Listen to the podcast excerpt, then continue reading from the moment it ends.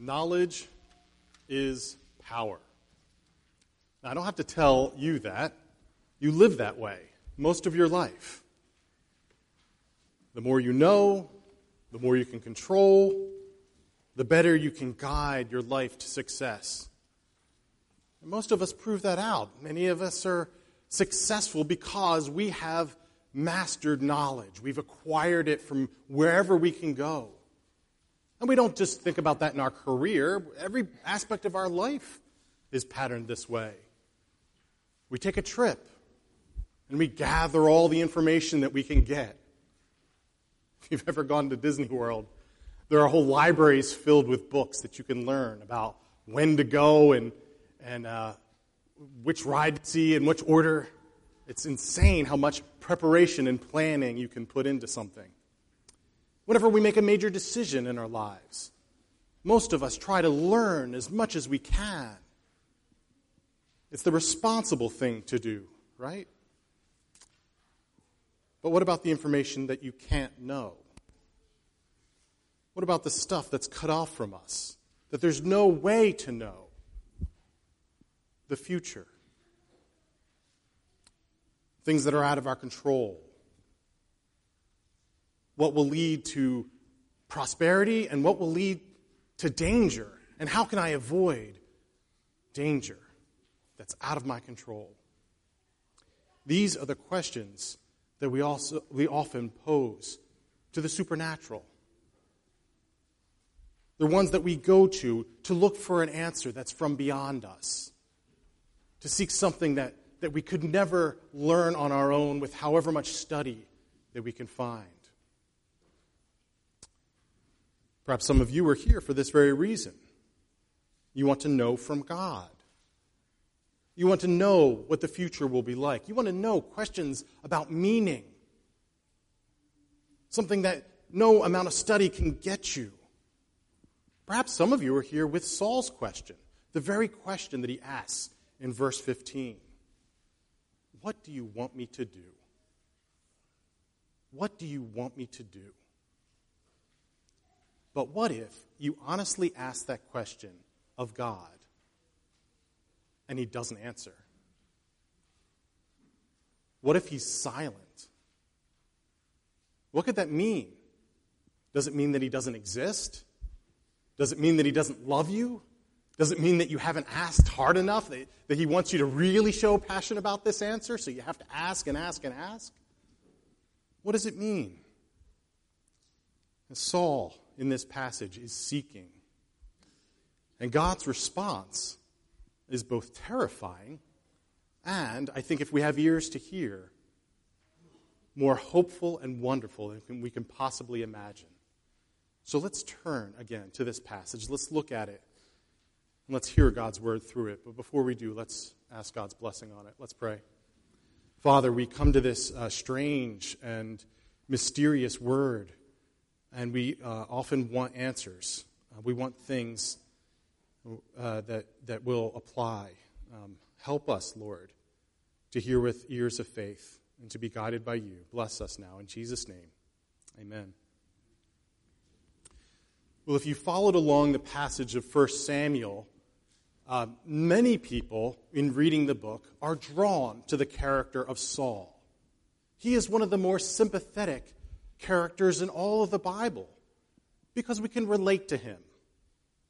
His motives aren't perfect. We certainly see he makes mistake after mistake. But we think we can understand what's driving him.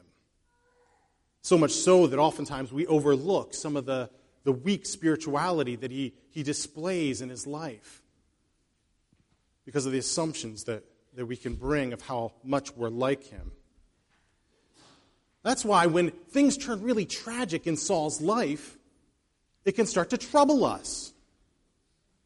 We tend to uh, give Saul a pass on some of these things because he's so much like us. And we start to raise questions of God.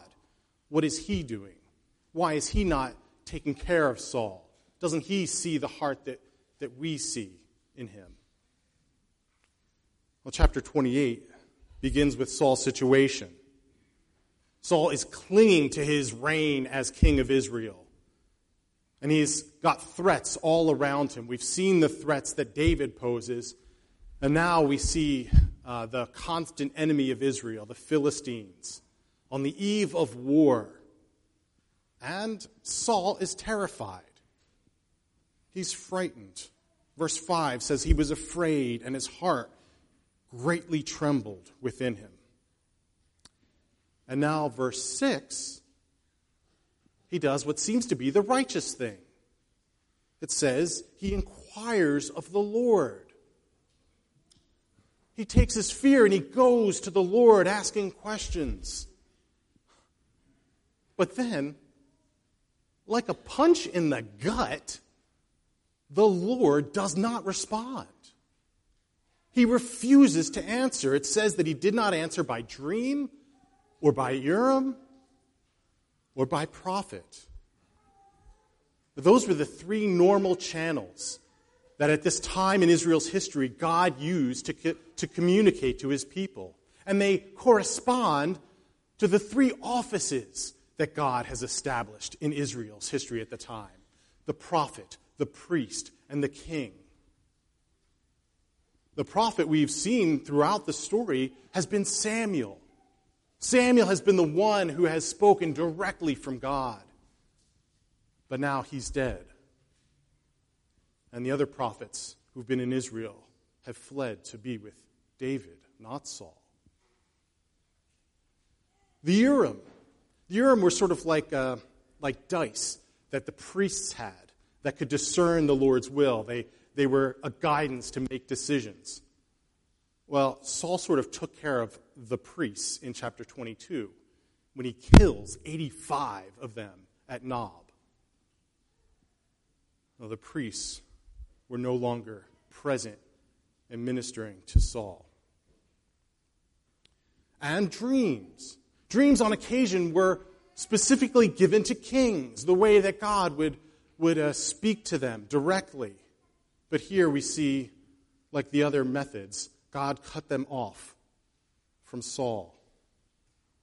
Now, despite Saul's sin, we still have to ask that question where's God? Is he cruel in remaining silent?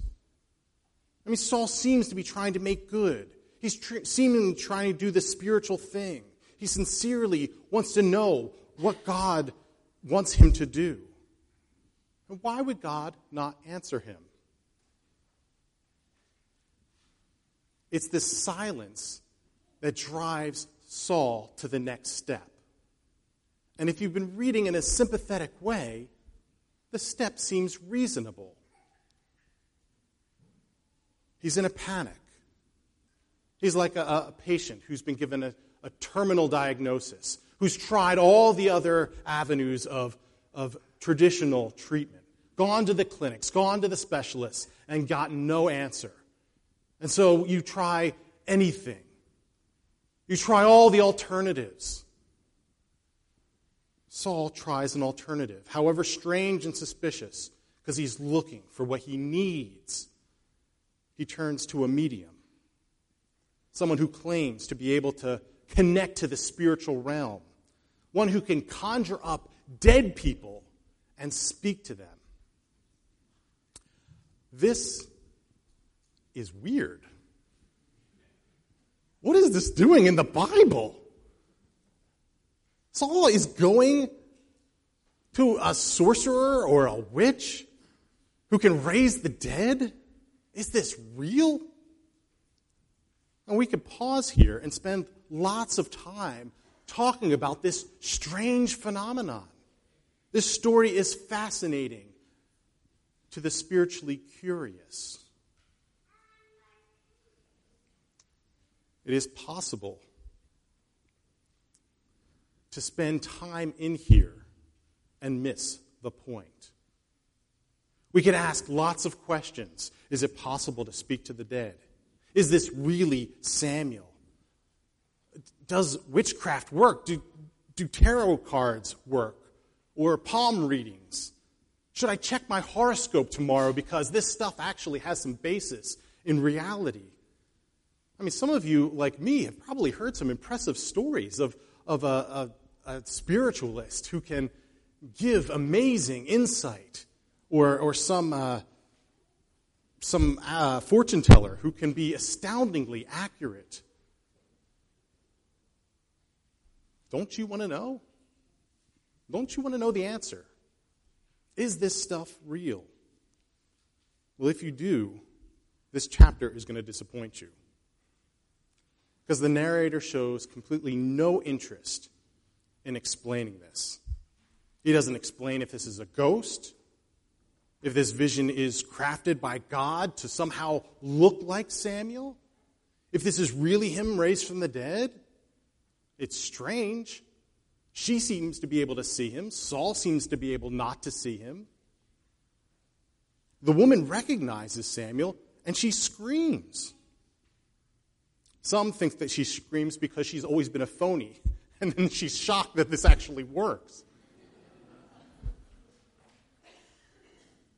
But I think she screams because what she sees is a man, as it's described here, wearing a robe. Not any old robe. We've seen throughout 1 Samuel that robe is a sign of office. That's how she knows that this is Samuel. He's coming with God's authority, and she knows that what she is doing is wicked. And so she knows that she stands condemned in what she's doing here. Samuel speaks. But is this really Samuel? If you look at what he says, he says nothing really different than when he was alive. He says that the kingdom will be torn from Saul, that he will meet his end, that he and his family will be wiped out. Is it a demon? Or is it simply an echo of Samuel? The narrator doesn't think that this is important. Saul knows that the practice is wrong. Verse 3 he even uh, decrees that these should be banished from the land. We, if we've been following along with the Bible, should know that this is wrong. Deuteronomy 18 forbids it. Well, the Bible doesn't forbid things because they don't work, but because they're wicked. The lack of explanation, though, is part of the point. Who cares if this is a ghost? Who cares if you can ex- access secrets from beyond? If we spend our time thinking about the means, we're going to keep our eyes off of what Saul is doing. And that's the real point of this passage. For the issue is not so much where Saul goes to get this information, but why he feels the need to do this.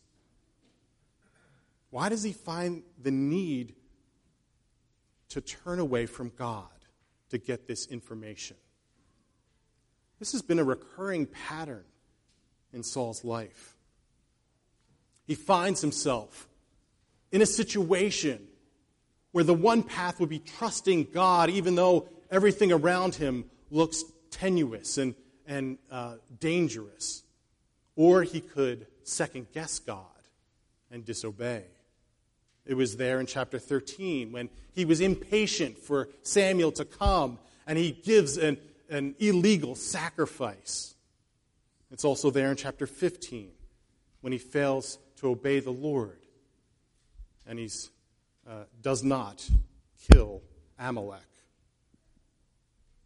Why does Saul need to turn away from God's law? Why does he need to seek this medium? His actions reveal some assumptions that he comes into it with. He comes into this passage with some faulty assumptions. The first thing he assumes that God's silence means that God has abandoned him. He assumes that the silence means that God has rejected him. Now, it's hard to argue that God hasn't abandoned him. For God has told him once again that he's been rejected as king. And now he is silent when, when Saul earnestly speaks and, and questions. How can there be any hope? You may feel this sometimes. Sometimes you may look around at all the evidence and it seems like it's going the other way, that God has turned away from you. You may feel as though God's silence means that he's left the building. Why won't he answer? Why won't he give you what you need? Those suffering have these feelings. When you're in the midst of pain and, uncertainty and you can't figure out what God is up to, you feel as though he's gone, that you have been left alone. It's in these times, it's when these feelings come up, when we can't feel his presence, that we have to draw back to our theology. We have to understand what God's Word tells us, His whole Word, a guide to our experience when our experience will mislead us. God never gives up on His people. God never abandons them. You will not do anything that exasperates God. There's not a time when you can sin. So many times that He says, All right, that's it. I'm out of here. I was okay for the first thousand times you sinned, but that one was enough. I'm gone. No. We think too highly of ourselves when we think that way. Because His grace has never been based on our obedience. If you're a Christian, Christ has done it all for you and has guaranteed that God's presence is always with you. So our experience of his absence is not to be trusted. It should raise, raise more questions about our experience than about God himself. What should we do when we can't feel him? What should we do when our experience tells us that he's not answering? Well, James says it draw near to God, and he will draw near to you. The best thing to do when you feel abandoned by God is to draw closer to Him. Pray. Connect with the body of Christ. Come into His Word. Move towards Him. And in moving towards Him, it may not give you the answer you want, but it may help reframe the questions that you bring. It may start taming your wild heart to understand that the experience you look for is not the experience God wants to give you. Maybe you're looking for the wrong thing. Draw near to him when you can't feel him. Saul does the exact opposite. He flees. He flees from God to whatever he thinks will work, whatever he thinks will give him what he needs. Saul has never understood the graciousness of God. You may say, well, at the end of this passage, God gives him the sentence of death. He says he's going to be killed in this battle. And he will be. But Saul has never understood the graciousness of God. Even when that final sentence is read, there is still hope. You see, words of judgment in the Bible are always a call to turn back to God. Every time word of judgment is given, it's always a call to repent. There's always an offer of hope. I think of, of Jonah. Jonah is given the task to proclaim judgment to Nineveh, and it's unqualified judgment. If you read Jonah in the uh, book of Jonah, he's not there saying, Watch out and turn because destruction is coming. He says destruction is on its way. But the people of Nineveh say, well, let's turn. Let's see if God relents. Let's repent. And they do. And they find mercy. He doesn't destroy them. Jeremiah gives the same point. Jeremiah, often called the weeping prophet, talking again and again about the destruction is coming. Listen to how Jeremiah puts it in chapter 18 of his book. It says, If any if at any time I declare concerning a nation or a kingdom that I will pluck up and break down and destroy it, and if that nation concerning which I have spoken turns from its evil, I will relent of the disaster that which I intend to do to it. You see, Saul comes into this with a wrong assumption that God has abandoned him. And then he feels he needs to go elsewhere for his hope. That's the first assumption. But the second faulty assumption that Saul makes here is that he needs something. That he needs something that God is withholding from him. He believes that God has not given him necessary information. So, like the desperate patient, he turns to alternatives. But we need to ask what is he really looking for? What is Saul seeking? When he goes to Samuel in verse uh, 15 and he says, Tell me what to do, what is he really asking for? Well, on the surface, you might say, Well, he's just looking for God's will. He's looking for God to tell him what his will is, what his plan is. I mean, that all sounds really pious and great. That's something we do. We want to be faithful in our life, so we ask God, God, show us the direction, show us the way to go. But have you ever stopped to think why we ask that question? Why do we need to know? Why do we need to know what God's will is? Why does Saul need this information so badly that he will actually seek a medium to find it out? look at the context. He's scared to death. He wants Samuel to tell him the right thing to do. Tell me what I can do to avoid danger. Tell me what I can do to ensure that things will work out for me, that will ensure success, that will avoid all the things that frighten me. He's looking for knowledge that he doesn't have access to. Knowledge is power, right? Vital for all that we need to plan and to think about the future. I see many of us can relate to this. What are you looking for when you seek God's will? What are you looking for when you're scared and uncertain, when the anxieties well up and you cry out, God, show me the path? Tell me what to do. When I was a kid, I used to uh, love uh, the Choose Your Own Adventure books. Have you ever read those? I don't even know if they're still around. They were like the only book I read when I was a kid. You'd, you'd read this story, and then you'd come to a stopping point, and you had a fork in the road. You, you could either turn to page 92, uh, and then the path would go in a different direction, or you could make a different decision and turn to page 27, and then your fate would uh, be different. And it could uh, be drastically different. One could wind up with the, the main character succeeds and excels, and the other one just like stops right at the page you turn to. Uh oh, eaten by a dinosaur.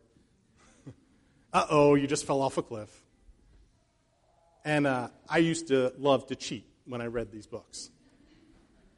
Okay, I'm not going to quite turn there, but let me see how long this section is. Okay. All right, let me go back to the other thing and, and figure out what, where's the best, where's the way I'm going to get the best story for the main character that I associate with. We seek God's will to know the right thing to do, or the decision that will bring the most happiness or the most success we say, God, please tell me which page to turn at so I know that things will be good. I think this is the very question that drives Saul. But I also think it's the very question that drives many people away from the church. It's the very question that draws, drives many people away from the Bible because it can seem so impractical. It can seem so irrelevant to the thing that lies right in front of me. Why can't God just tell me plainly what to do? We look at the Bible and it seems so distant. This from this foreign culture in an ancient time. How in the world is that supposed to tell me how to live my life? I might as well ask how the Battle of Hastings can tell me which job to take. It just seems completely irrelevant to us. So you read parts of it, and you think, there is no way that this will be guidance for my life. And so, what do we do? We turn inward. We look at our gut. We say, well, maybe God gave me this instinct. And maybe that's a, sure sign that He's leading me. But maybe it's just your selfish desires. Maybe it's the burrito you ate the night before. How can you know? So you can't trust turning inward. Maybe you turn outward. Maybe you look for signs and clues that are around you and you start piecing them together. Maybe God is just showing you the path to go. Or maybe I just want to see what I want to see. I want to tie things together that uh, fulfill exactly what I, where I want to go. Saul believes that he has to have this information. So he goes to a witch. This narrative is amazing to show what this does to him. If you've been paying attention, the, the narrator artfully crafts this to show the irony of what it's like to turn to get what you think you need. Saul goes to this, this uh, medium because he's trying to avoid losing his throne. But he has to go at night. And he has to go in disguise. What does it mean for him to go in disguise? It means he has to take off his royal robe. To see this medium, he has to contradict his own command. He has to make his own decrees seem null and void. Do you see what the, the, the narrator is showing here? Saul is trying to, to save his throne, but all the way he's abandoning it, abdicating it to get this answer, bringing on his own destruction. We can feel like Saul. God is not speaking to me. I need more. I think the Bible at its best is a story about Jesus, but how is that story about Jesus really going to help me? But is that our real need? Is knowledge, is information about God's plan really what we need? The truth is, we don't need it. We don't need more information. The thing we need is not more information from God, but more communion with God. Our deepest need is not to know which path will lead to which outcome, but who is this God that created me? Who is this God that's given me life? Saul didn't need to seek Samuel from beyond the grave. He needed to seek Yahweh, the covenant Lord. Seek him. Not the knowledge that he was going to give you about the future or the plans, not those questions you were asking him. Seek him. As one writer quipped when thinking about the proliferation of all these uh, how to find God's will books out there. He says, until recently, Christian writings on guidance have emphasized guidance to God, not guidance from God. The purpose of God's word is to point to reconciliation and communion with God. That doesn't make God's word irrelevant, but it begins to transform our life to understanding what life is all about. Guys, we need to hear this when we're anxious. We need to hear this when we are fearful about what was coming before us, about which path to take, of the uncertainty. Our need is not for God to show us signs.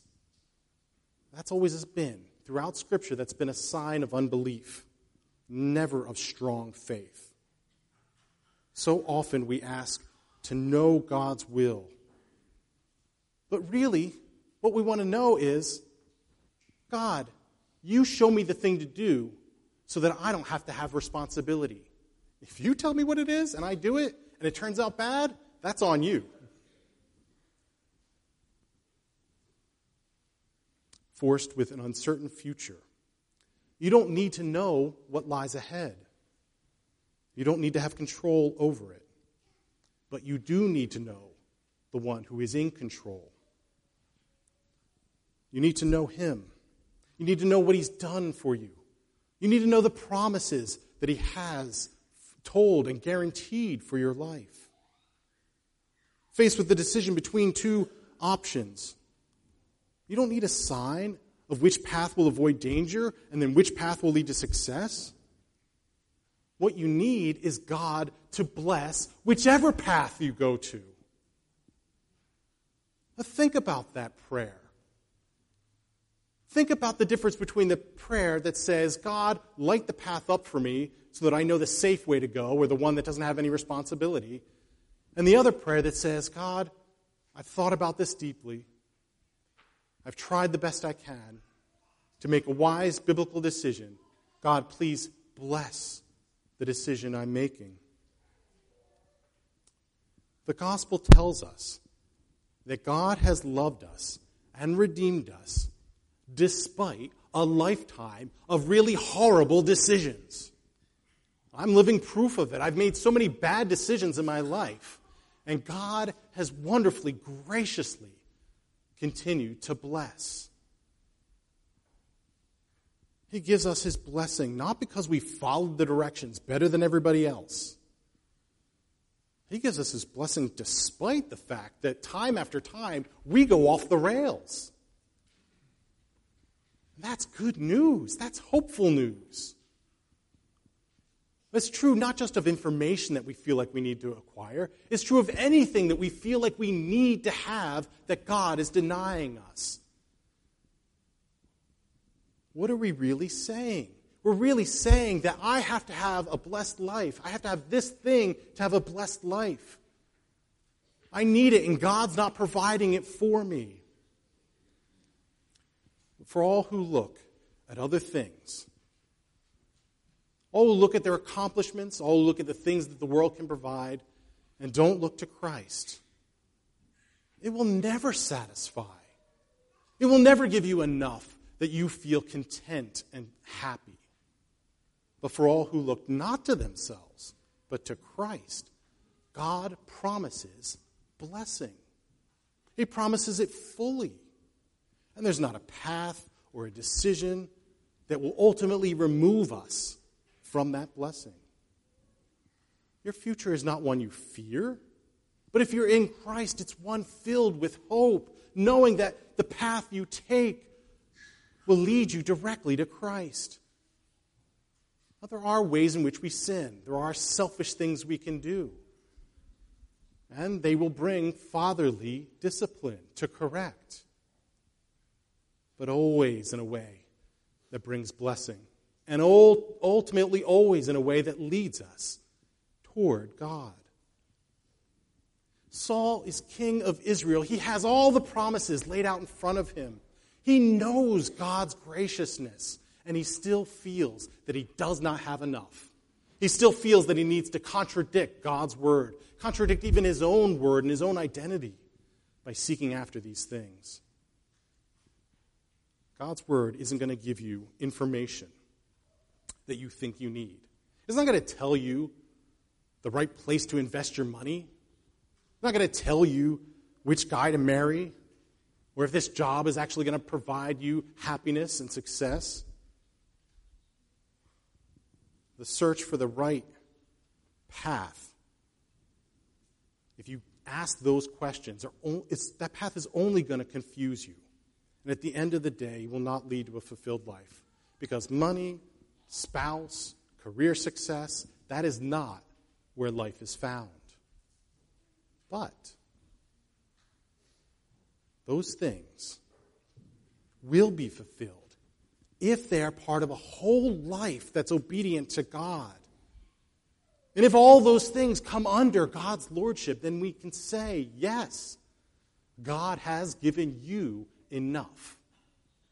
He's given us everything we need.